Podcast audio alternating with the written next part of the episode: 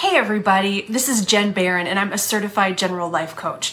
Today, I want to talk to you about a rubber band because it's a perfect illustration for a concept that a fellow coach talked about and that is stretching and not snapping. Oh, let me get let me give her um, proper kudos. Her name her name is Maggie Reyes, R E Y E S, and she's a phenomenal um, marriage coach. So check her out if you want to do that. Uh, but her whole thing is about just stretching ourselves a little bit, not going to the complete opposite end of something and just little stretches. Let's take um, food or exercise. I think that's a really clear example because so many of us have wanted to change and have tried to change our eating and our movement habits. And so what usually happens is we get to the point where we are so fed up with ourselves. We are tired of eating all the fast food. We are tired of all the processed food. And we think that, okay, I need to make a change. And then when we finally, in air quotes, do make a change, we are so frustrated and we want the change yesterday, but it doesn't work that way. But because we want it yesterday, we think that, oh, well, my face might get cut off here a little bit. Um, but because we are so frustrated with ourselves, we want to feel better, look better, be better really fast, like yesterday, we think we have to completely do a 180 and really stretch ourselves out of our comfort zone. Now, I'm not going to snap this rubber band that I have in my hand because that would hurt and I do not want to do that. But what we want to do is just stretch ourselves a little bit. So if you're wanting to incorporate moving more, and I, really don't want to call it exercise, but if you're wanting to incorporate some more movement, just do a little bit. Start with a 10 minute walk around the block once or twice a week. Just keep it super simple. It's not like you're going for miles and miles every day. That would be stretching this thing way, way too far.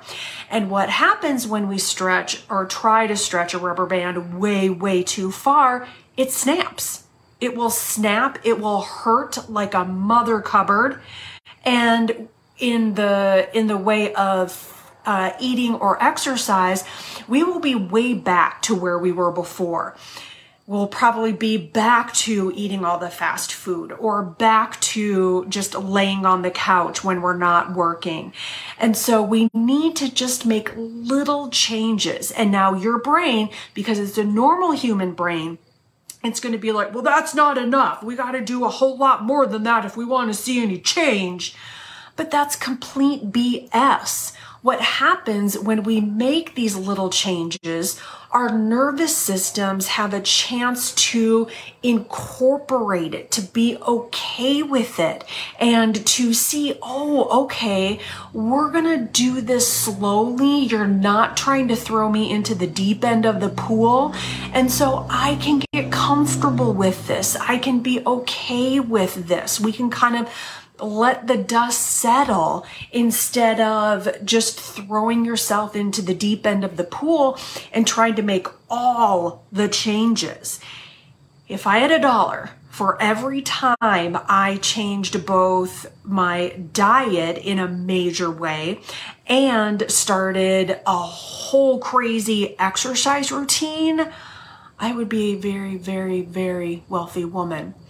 And what always happened every single solitary time without fail is that I wound up back where I was, if not quote unquote worse than where I was. Because I would just revert to all of my old unhealthy, feel like crap eating habits and unhealth, unhealthy, sitting on the couch all the time kind of movement habits.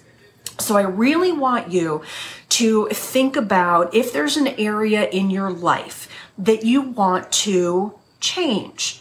That could be um, maybe your morning routine, or for a number of my coaching clients, that it is their nighttime routine that they want to change. They want to go to bed a little bit earlier, or they want to put their phone down a little bit earlier before they go to bed. And the the a good practice is to do just a little bit different. Don't try to go to bed an hour and a half earlier. Don't try to put your phone down, you know, 2 hours before bed because it's just too much. That would be like taking this rubber band and stretching it so far and then it breaks. So, be proud of yourself that you're even thinking about making a change. And know that a part of your brain, the primitive part, that doesn't like change is going to tell you two things. It's going to tell you that what you're thinking about doing, these little stretches, aren't enough. They're not enough but then it will also say and also revert you back to where you were before if you try it too much. So be on to its shenanigans, be on to what it does, and just a little bit of stretch, a little bit of stretch, and just stay with it. Stay with it. This has worked for me when it comes to not drinking alcohol. This has worked for me when it comes to not eating a lot of processed sugar on the regular anymore. Um, this has helped when it comes to um, recording my podcast on a regular basis and um, working on doing these videos. Just stretch yourself a little bit and be a little bit more compassionate with yourself when you're trying to make these changes instead of punishing yourself and thinking and feeling like you have to make a big change because you hate where you're at right now and and the only way to do that is to beat yourself up and completely change how things are going and how things are and how they have been. So, just a little bit of stretch, just a little bit of stretch, not a snap. Don't try to go so far that you snap your rubber band. I wish you a wonderful rest of your day, friends. Take care.